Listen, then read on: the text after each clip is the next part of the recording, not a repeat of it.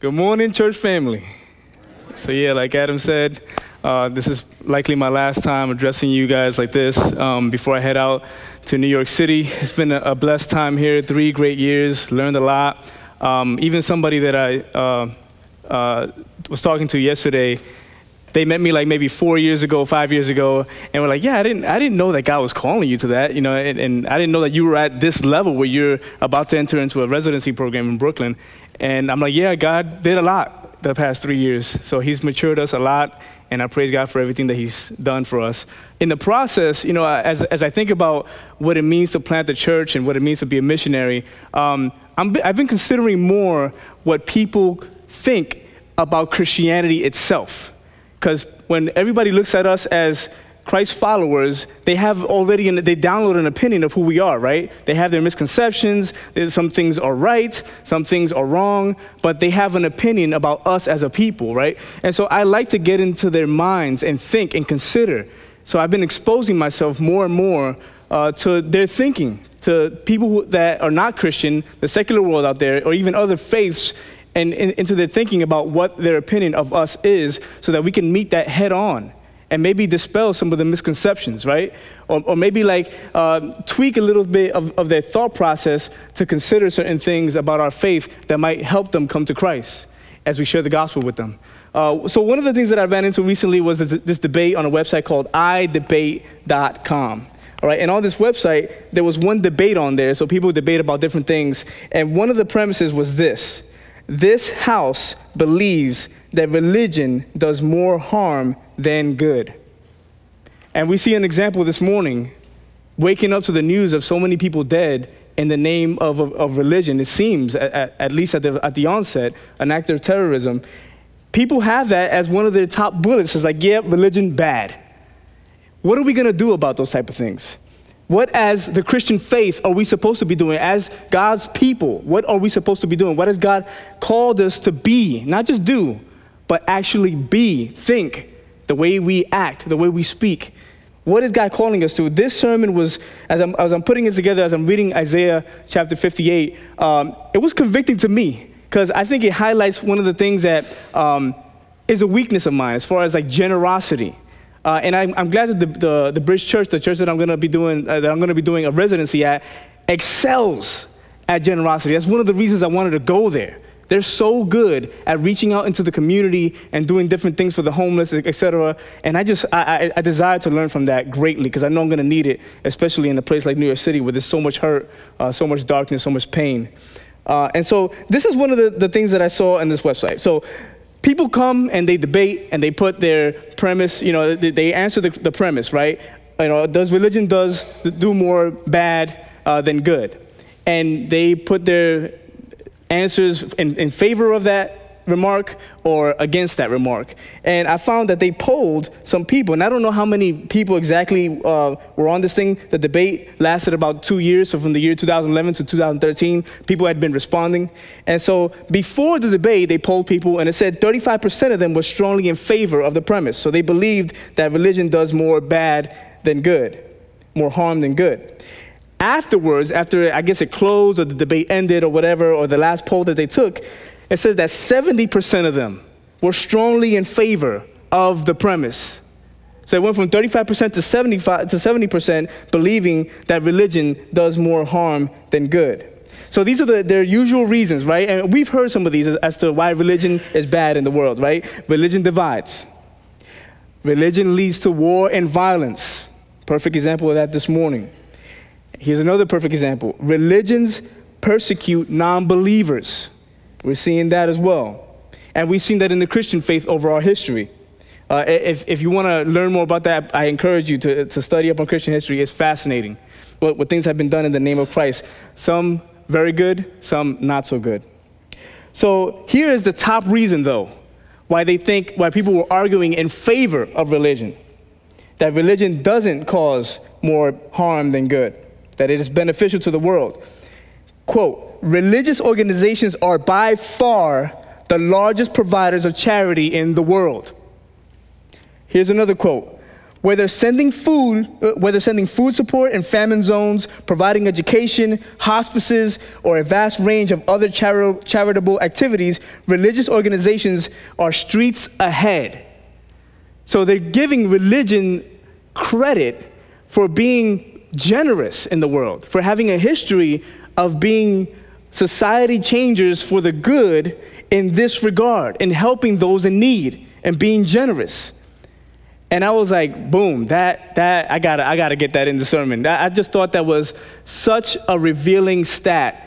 People that are non Christian, people that are of other religions, or, or that don't agree that they, they want to abolish religion like, like Richard Dawkins altogether, they see that there is some benefit in this regard for us existing, for the religion, the, the, the, the whether it be Christianity, um, Islam, whatever, those Christian, those religions that are doing good and positive things in the world, this is where they excel at. So for us as Christians, when they see us doing our best, when they're like, yeah, they're on point right there, is when we're being generous people. That's how people see us. Yes, there's gonna be um, differences when it comes to the gospel, right? Like people are gonna be offended, people are gonna respond to it uh, whether positively or negatively.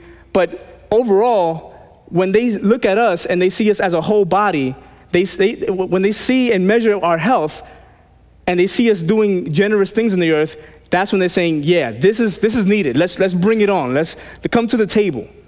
Come and, and we welcome you. We embrace you. You're helpful. When they see us being generous in the world. The implications of chapter 58 of the book of Isaiah are huge there are a lot of things that we need to consider. And man, there, there are so many things that just pierce the heart in this chapter. But the good thing is that God just, He doesn't just leave us there, it's kind of stumbling and holding our hearts like that. He gives us the relief. He gives us, like, okay, this is where you are. Come over here and do this. And then let me show you what I'm to do in the world because of your obedience. So that's what we're to do this morning. Y'all ready? All right, all 10 of y'all ready. Cool. All right, so Turn to Isaiah chapter 58, and we're to go through the first five verses. So here, I'm going to read first, and then, and I'm going to pray. Um, but I want to take note that God starts with our current status, or the status of Israel at that time. Let me read this chapter. So he says, Cry aloud. This is God speaking to Isaiah. Cry aloud don't hold back. Lift up your voice like a trumpet. Declare to my people their transgression, to the house of Jacob their sins. Yet they seek me daily and delight to know my ways, as if they were a nation that did righteousness and did not forsake the judgment of their God. They ask me righteous judgments. They delight to draw near to God. Why have we fasted and you not see it? Why have we stumbled and you take no knowledge of it?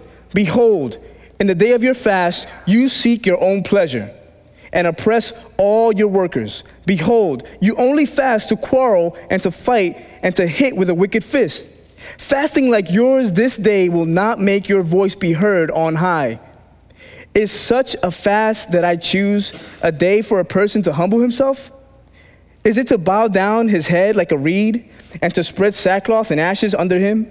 Will you call this a fast and a day acceptable to the Lord? Is not the fast that I choose to loose the bonds of wickedness, to undo the straps of the yoke, to let the oppressed go free, and to break every yoke? Is it not to share your bread with the hungry, and to bring the homeless poor into your house? When you see the naked, to cover him, and not to hide yourself from your own flesh? Then shall your light break forth like the dawn, and your healing shall spring up speedily. Your righteousness shall go before you. The glory of the Lord shall be your rear guard. Then you shall call, and the Lord will answer. You shall cry, and he will say, Here I am.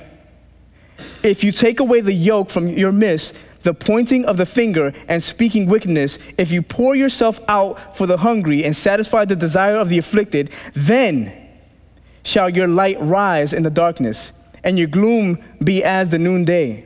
And the Lord will guide you continually and satisfy your desire in scorched places, and make your bones strong. And you shall be like a watered garden, like a spring of water, whose waters do not fail, and your ancient ruins shall be rebuilt, and shall rise up, shall raise up in the foundations of many generations. You shall be called the repairer of the breach, the restorer of streets to dwell in.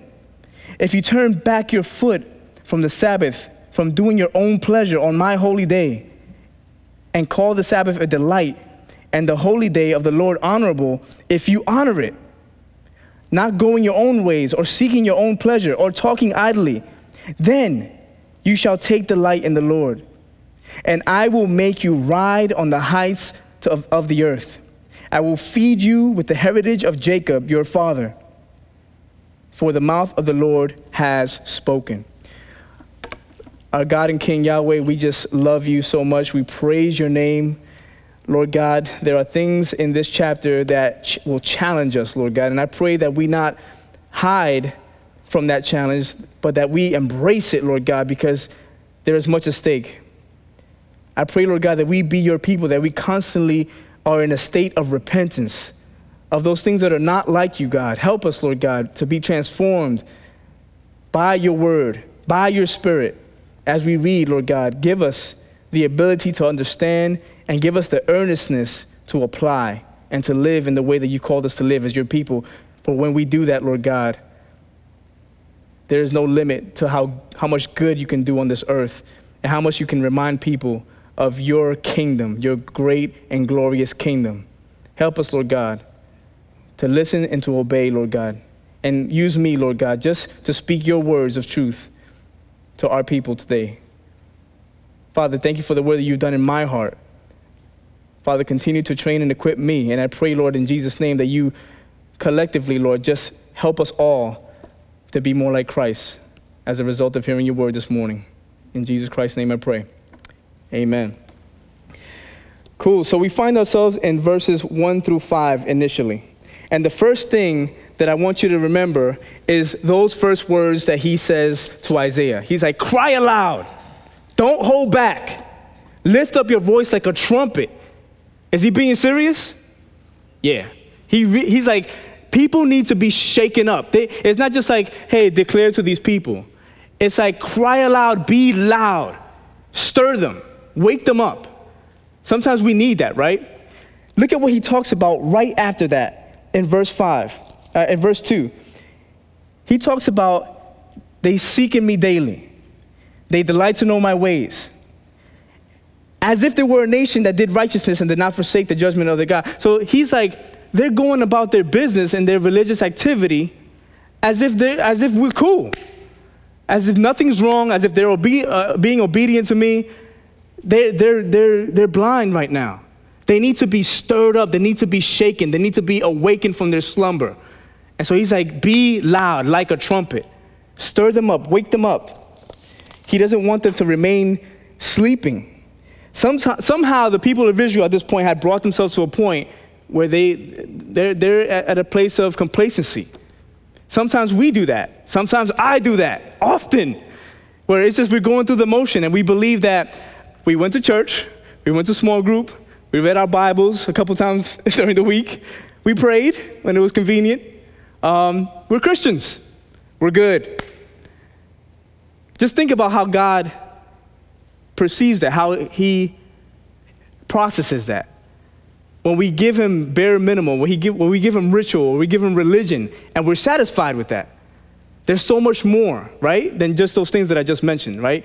There, there's a, an adoration, there's a, a, a life of worship to be lived, right? He doesn't want us to stay there. So I love it that, like Adam said last week, God gives us sometimes a sharp and, and generous rebuke. He's generous with his rebukes. He, he doesn't want us to stay in the same place. He doesn't want us to be average people. He wants us to be his own people, called by his name and on his mission on the earth. So look at verse 3 with me.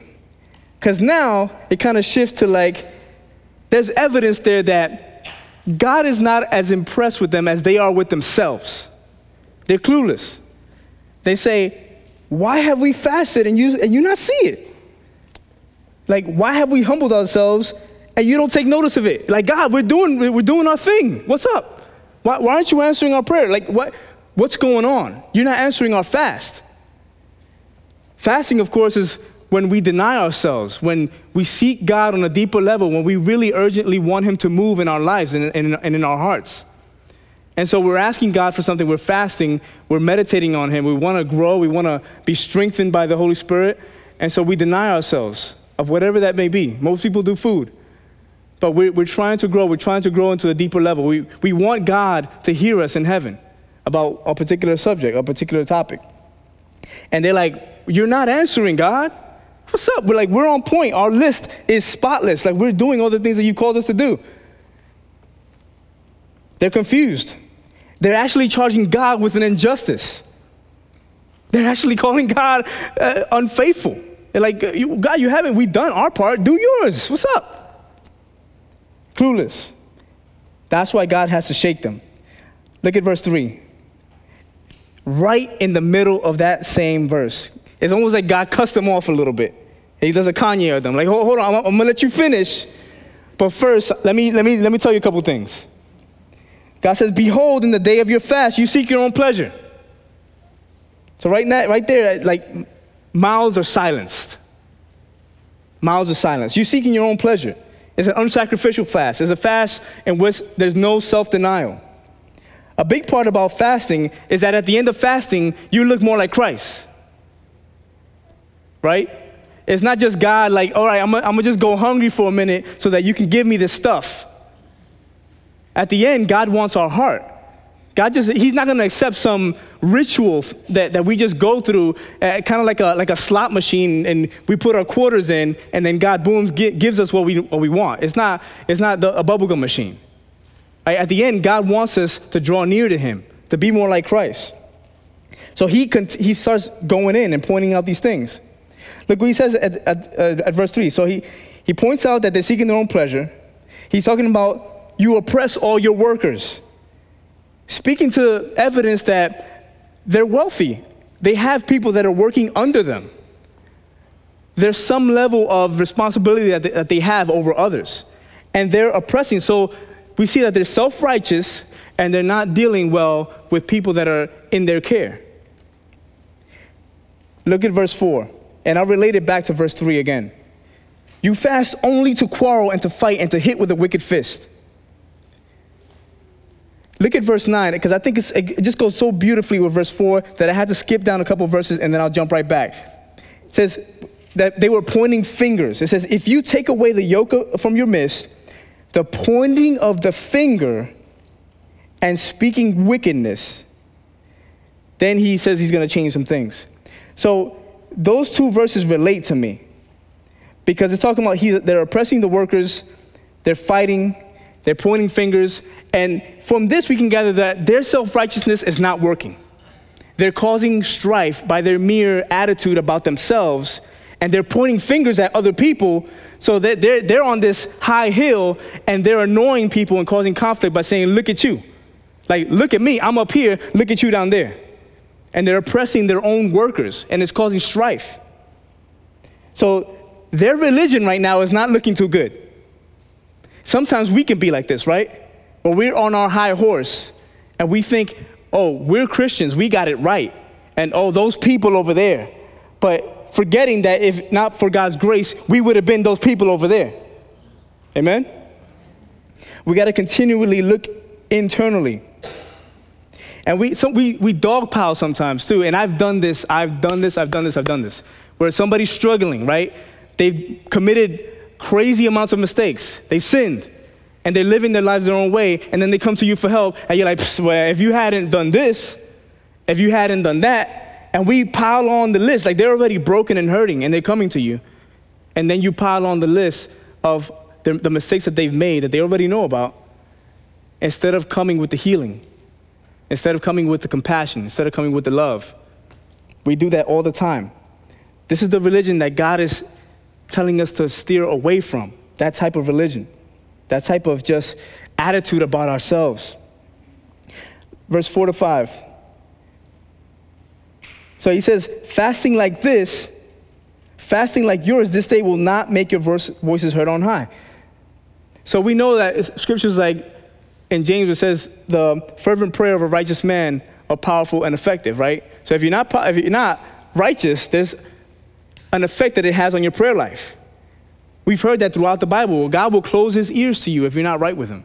If there's unrepentant sin, if there's anything that is just uh, an attitude of the heart, God will close his ears to our prayer. He will not be as readily willing to answer our prayer. And that's exactly where they find themselves this day. So in verse 5, he kind of gives them like a seriously. Look, it says, Is such the fast that I choose, a day for a person to humble, humble himself, to bow down his head like a reed, to spread sackcloth and ashes, which, which were a sign of remorse and repentance?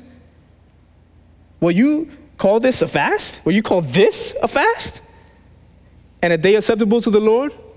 Of course, the answer is no. That's not what he's calling us to be. I'm glad he doesn't leave it there. He calls us to regain our call to generosity. So these people are being self righteous, and look what he brings to the table. He's like, This is the fast that I call. And he brings in this topic of generosity in such a strong, beautiful way. And I love it that even though he's speaking to Israel through the prophet Isaiah, it totally applies for today in powerful, amazing ways. He's like, Is this not the fast that I choose? Starting in verse 6. To loosen the bonds of the wicked, to undo the straps of the yoke. Let's talk about that for a little bit. The bonds of the wicked. Is there evil choking out this county and the world abroad? Yes, there's evil, right? We should do something about that. We should constantly be doing something about that. If we're God's, God's agents on this world, we should constantly be acting on behalf of the Lord as his hand sweeps across the globe to display his glory and counteract Satan and his traps and his system and the damage that he's done and the damage that sin has done and the damage that fallen men have committed on this earth. We should constantly be working to counteract that. So he gives us steps. And he wants us to visualize it in our hearts first. He's like, undo the straps of the yoke. So think about a yoke like an ox having a yoke around its neck. It's a burden, it's, it's heavy. So the things that are oppressing people, the things that are burdens on people, weighing people down in their daily living, we should be right there at their side as the body of Christ, counteracting them, bringing the healing. And I'll get into why that's so beautiful in a minute. Breaking is to, to let the oppressed go free. Are there oppressed people on this earth? Yes, absolutely. There are people being traded in the, in the sex slave trade. There are people that are being discriminated against left and right in, in various forms across nations. We should counteract those things. We should let the oppressed go free. That's why I love it. It says, it's, it's kind of saying we should participate in social justice. And I know sometimes Christians shy away from that because they're like, well, we don't want to get political. We don't want to be Jesse Jackson with it. No, no, no. There's a, there's a right way to do it.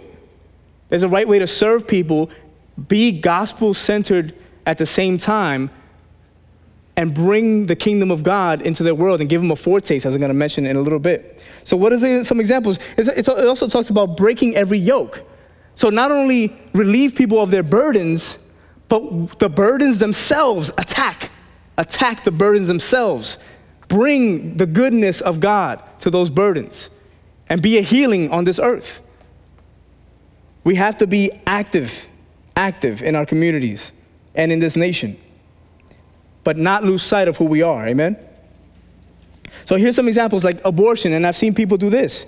People, families adopt. When a woman wants to abort a child, no, no, no, no, we'll take the baby. We'll pay for the expenses of the birth. Don't do that. Don't harm that child. We do that. Helping struggling single parents, things that we can do, very practical things. Counseling couples who are trying to decide what to do. Maybe they, they, there's a, a pregnancy out of wedlock. Bringing the light of the Word of God to that situation and bringing love and compassion would go such a long way to remedying the rates of abortion in our country and, and across the globe. Legalizing, look at the example of legalized employment discrimination, right? So even in our, our very church, our friend Max, because he has this trial pending, has not been able to get work up until recently. Because if you have a record or, or if there's something pending, he's not even convicted of any last thing. all of a sudden there's a, a million jobs that you can't have. There's a lot of communities where that's the case, and even people coming out of jail, they can't find work, and so guess what they do? They go back to the crimes that they were committed, that they were committing before, and they end up right back in the jail system. It's like a vicious cycle. What are we gonna do as a church to help that? How are we gonna educate and find employment for people? How can we create opportunities? Right? It can sound like like we're, we're, we're steering away from the gospel. It can sound like we're steering, but God wants to remind us of that right now, today, through Isaiah 58. The oppressed need to be set free. We need to break every yoke, and that's a part of it. Look at stuff like underfunded schools, right? How can we create at school programs as a church, right? How can we bless teachers with more resources? How can we go in and help where the schools are failing as a church? We can do that. And obviously, it's always going to be an opportunity to bring the true and the greatest message of God, which is the, gl- the, glorious, the glorious gospel of Jesus Christ. It's an opportunity to show people the kingdom of God. Verse 7, he talks about, is it not to share your bread with the hungry and to bring homeless, the homeless poor into your house? Whoa. Into my house? Are you, are you serious? It's hard, isn't it? And for those of us that have dealt with people in need, even from my short experience at the mission, man, it's, it can be tough. But are we to just shun them because it's too hard? Aren't we called to be people that deny ourselves to follow Christ? Didn't Christ himself always make sacrifices to put up with our dirt? Doesn't God, this very moment, isn't He offering mercy and grace to us right now? And putting up with our nonsense? we should do the same for others. So it says, not to hide yourself from your own flesh, realizing that people are made in the image of God. That by itself warrants us helping them. Mark chapter 14, verse 7, Jesus says that the poor are always going to be with us. They're always going to be here. Yes, it's hard, but what are we going to do? Are we going to give up? Or are we going to be the body of Christ and be obedient? He is literally saying, Bring even the homeless into your own houses. I'm telling you, I needed to hear this. I needed to hear this. this is good stuff. This is the kingdom of God. So listen, this, is a, this was a, a big moment for me when I realized this. Every time that somebody sees you, a Christian, you should be bringing a foretaste of the kingdom of God. You are an ambassador of the kingdom of God as a Christian. We're the, we're the people that are crying, Lord, your kingdom come, your will be done. Right? We're the people that, that God, when Jesus said, when you pray, pray like this. So we should be trying to usher God's kingdom all the way to the very end until Jesus Christ returns. And so these are the ways that we can bring God's kingdom on earth. Look at Revelation chapter 21, verse 4. When God finally sets his kingdom in its final state for, the, for eternity, when, he, when he's on the throne, the new heaven and the new earth are here, and he's in charge completely. There's no more sin. Satan is done away with. It says, He will wipe away every tear from their eyes, and death shall be no more. Neither shall there be mourning. So, no mourning, no crying, no pain, for the former things have passed away. So, bringing in the kingdom of God relieves pain, crying, and mourning. What can we do? This is what the kingdom of God is like. What can we do to bring that kingdom from heaven down to earth as God's ambassadors here on this earth, on this planet? That's why we have churches that have started orphanages. That's why Christians founded the American Red Cross. That's why churches pioneered social work in a lot of ways. That's why we have countless hospitals. That's why we have educational establishments. My own university, my, my alma mater, Syracuse University, was started by Methodists. We should be bringing God's kingdom down to, to, to earth as a way of worship towards Him. It says then, read verse 9, that our prayers are going to be answered eagerly. And I quote from verse 9 it says, You shall cry, and he will say, Here I am. So that speaks to God's attentiveness. It's almost like you're praying the prayer, and He's like, Yes, yes, yes, Like just, just picture that. Like God's eager. He can't wait for you to finish that sentence so he can show you his power and so he can be active on the earth after you prayed that prayer so you can give him the, the credit, the glory, and the honor. When we're on point, when our hearts are right before him, when we're being generous, God's ears are attentive to us, to our prayer lives. Because then our attitudes are in alignment with his attitudes. Our thinking is in alignment with his thinking, and our hearts are in alignment with his hearts. And so he is he can't wait for you to pray at that point. He's like, here I am. Like, I'm ready. I'm ready to answer that prayer. I'm ready to hear you. So we have to remove the yoke and fight against judgmental attitudes in our own hearts. Then God will be more attentive to us. Look at verse 10. It says, If you pour out yourself for the hungry and satisfy the desire of the desire of the afflicted. I love that it says pouring yourself out. Pouring yourself out. We, we mentioned before that it was difficult, right? Sometimes it's hard to deal with people with a lot of needs. And sometimes they can even try to take advantage of us. So we have to be wise and discerning, right? And many of us have experienced that, myself included. But that doesn't mean we stop. It says to continue to pour yourself out. Self denial. Yes, I see this, and I see even that they're trying to scheme and trying to get away with things and just want a handout without trying to change their, their life patterns or anything. And sometimes our hearts can go grow a little cold and calloused because we see that. But God says continually, pour yourselves out. Pour yourselves out. Does God stop pouring himself out and pouring out mercy on our lives? As undeserving as we are on a daily basis, even as believers, even as blood washed followers of Christ, God still pours, him, pours out mercy onto us. It says at the end of verse 10, it says, then shall your light rise from the darkness, and your gloom shall be as the noonday. Look at the imagery here. So we bring light into the darkness when we're generous. And the Lord, and, and by the way, it's kind of like a, a three pronged thing, right? It's not only talking about money, it's talking about your time and your talents. So your time, talents, and treasures. We talk about that all the time here. It's your finances, it's your, your person being there, and also whatever abilities God has given you and gifted you with. And look, he continues on. It says, And the Lord will guide you. He will guide you continually. He will bless your life. He will continue to give you wisdom and knowledge. He will satisfy your desires in scorched places. Even when everybody else is going through a rut, when everybody else is going just through a messed up situation, even socially speaking, even like as the state of our nation changes and alters, what he says about you is that he will continue to satisfy your desires, Christian. No matter what the condition is of your surroundings.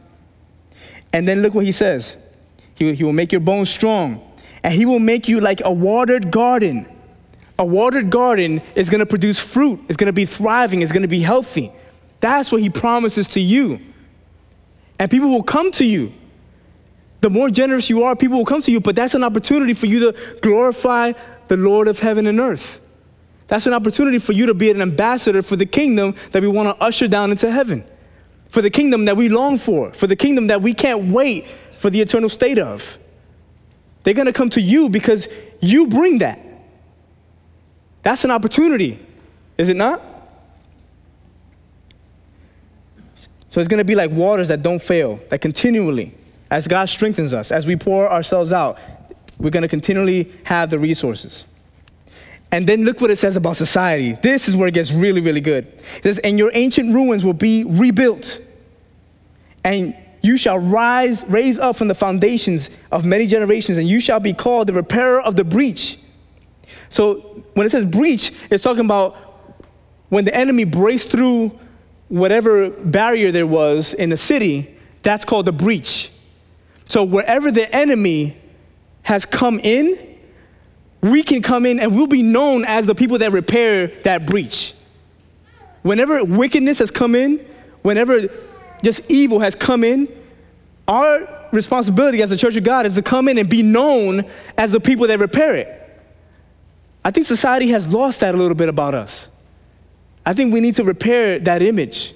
We need to get on our knees before God and repent. Because we're not known, sometimes we're just known as the people that point the finger. We're known as the people that say that what they're doing is bad, bad people. But really, we should be ushering in the kingdom of God. When we do this, the church of God is known as the repairers of the breach. Where sin has come in and destroyed, we come and repair. We should be known by that. Look at the restoration that's abounding. This is a big part of how God wants us to impact the earth. And look at verses 13 and 14. Because this is kind of like a little bit different than the rest of the passage. He starts talking about the Sabbath. We're talking about fasting, we're talking about generosity, and then he starts talking about the Sabbath. I'm like, okay, Lord, what are you, what are you, what are you trying to speak here? And I just want to read that again. It says, if you turn back your foot from the Sabbath. So what that is talking about is like people that had been stomping on the Sabbath, like not listening to God about the Sabbath. If you turn your foot away, if you stop stomping on the Sabbath, stop trampling on it, stop treating it as a, just a random thing. And ultimately, when we talk about the Sabbath, we're talking about worship. Like, are you gonna obey God? Are you gonna rest as God rested on that seventh day, as He's called you to rest like He's rested, as He's called you to be holy as He's holy? Are you gonna do that? He's talking about worship. Turn your foot from the Sabbath, from doing your own, your pleasure on my holy day. Woo! That's a stab right here. When you do your thing, the things that you want to do on my day. It's this is Sabbath, my day. And listen, I'm not gonna get all bent out of shape about you have to, it has to be Sunday, like you can't do anything. Or some people say, oh, it's Saturday. Listen, uh, have a Sabbath, have rest. Rest in the ultimate rest, which is in Christ. Have a time where you meditate on the goodness and the greatness of God, where you worship, where you have that personal time with the Lord. Make sure that you're resting from doing work. Because, and I do this all the time, Nancy will tell you. Like sometimes I think that, that I just need to work 24 7, like until I pass out. But that's saying to God that I don't trust Him. That I don't trust that he, He'll take care of things if I'm not working 24 7. We have to find our Sabbath rest especially in Christ. So it says, on my holy day, and call the Sabbath a delight. He wants us to call the Sabbath a delight. And the holy day of the Lord honorable. If you honor it, not going your own ways or seeking your own pleasure, talking or talking idly. So he's talking about sin. He's talking about, hey, let's be like Christ. Ultimately, what this is going to be is let's be like Christ. It says, then you shall take delight in the Lord which is the whole point of the, from the first place, is that God just doesn't want empty rituals. He wants our hearts. He wants us to delight in Him. And I will make you ride on the heights of the earth. And it is a ride, amen? For those of us that are really, that we know what it's like to obey God and see God work, and praise God, I'm gonna be seeing that a lot in New York City. I believe that. I can't wait. I cannot wait to see how He impacts people through our family. I, it's gonna be so exciting. It's going to be so exciting. We're going to be on cloud nine, even though it will be difficult. He called us to have a difficult life, by the way. Just, just throwing that in there. But it will be blessed because we're resting in Him and we're watching Him work. Even if it is receiving persecution and not doing anything about it in retaliation and seeing and, and being a witness in that way. He promised we will suffer, but it's for His glory. It says, Then I will feed you the heritage of Jacob your father, and the mouth of the and the mouth of the Lord has spoken. For the mouth of the Lord has spoken. So ultimately, I want to summarize by saying the type of restoration that God is calling us to bring as generous people, as people that are denying of ourselves, as people that are pouring ourselves out, as people that consider God's ways above our ways first, and His heart, His generous heart, above our understanding, above our preferences, is because ultimately it reflects the gospel. The gospel is the ultimate restorer of all things. The fact that we were separated from God, we were isolated because of sin, but God made a way for that, that bridge to be rebuilt between us and Him. For the enmity, we were at war, we were rebels against a holy God. And He made a way to squash the beef by putting all of our sins and the things that we deserve, the punishment that we deserve, on Himself, coming down in human form Jesus Christ, all of our sins being laid on his person and him being executed with the full wrath of the Father. We deserve that. But God made a way for us to avoid receiving his wrath. So it's either we go to hell because we continue in our rebellion, because we continue to maybe even practice these false, empty religion practices and not repent and not give our hearts, make our hearts bare before the Lord and lay them at his feet and say, I surrender. Either we suffer the consequences of not doing that or we gain what Jesus Christ earned by living perfectly. That's the glorious exchange. He lived perfectly as God walking amongst us in the flesh. He died on our behalf for our sin by embracing Him as God, King, Savior, and Lord and repenting of our sins. We inherit what Jesus Christ earned by living perfectly and always being in obedience to the Father. It's a, it's a lopsided deal, right? It's a lopsided deal. But that's the type of restoration, and that's, that's God pouring Himself out, and He's calling us to do the same. As we are generous, as He was generous in, in giving us His Son, that's the type of generosity that God calls us to. Not holding back. One commentator said this it says, The subject of this chapter is the habits of a religious people, the earnestness and regularity of their religious performance, and he's, ta- he's definitely talking about performances versus the heart where they're at contrasted with the neglect of their social relations. So there's something that should be external that isn't happening because the internal hasn't happened yet. The important internal working of the Holy Spirit and of repentance hasn't happened. And so what's external that's supposed to be happening is missing. That's what this chapter is about. So, RGBC, how do we look to the unsaved world?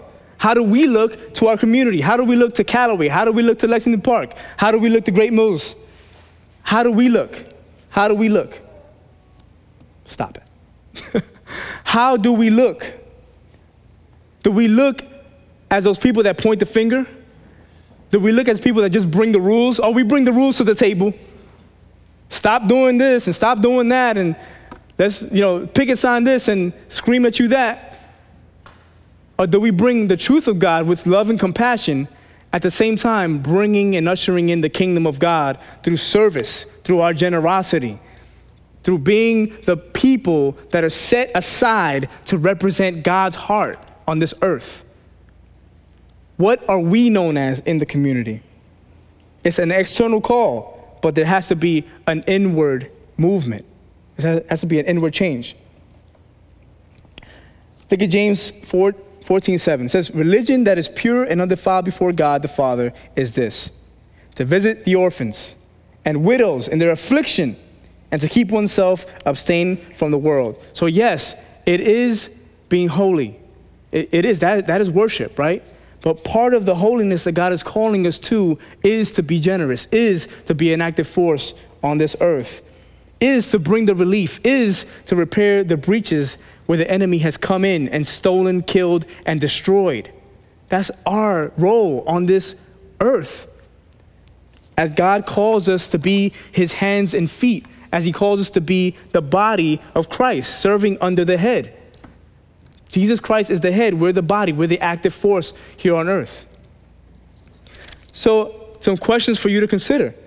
Could it be that you've fallen into this just habitual practice this habitual religious activity that you do? Are you there? Is all you're doing is that? And maybe you share the gospel with somebody and tell them how much of a sinner they are once in a while. Or are you being generous? Could it be maybe that some of you have lost sight of the gospel in your own lives? Have you forgotten how generous God has been, God has been towards you? And do you need a reminder of that? Do you need to get on your knees before God and get in the Word to constantly be reminded of who you are. There are a lot of people who make up reasons for, to not be generous. And I think, um, and I pray that right now, that even as I'm speaking these words, that God will stir that up in your hearts, whatever those reasons are. You know, I don't have the time, I don't have the money, I don't have, listen, there's always a way to be generous. What are the things that are hindering us? What are the things that are blocking us? What are the commitments that where there are distractions in our lives from being generous and being God's agents in this county. Maybe there's a deeper issue. Maybe the issue is that you've never experienced God's generosity and His grace. Maybe you're not born again. Maybe the Holy Spirit doesn't dwell inside of you, convict, convicting you and convincing you of what God has spoken. I urge you, if that is you today, if you feel that you just you don't even care, and please cry out to the Lord, cry out to the Lord. Repent and believe the gospel of Christ.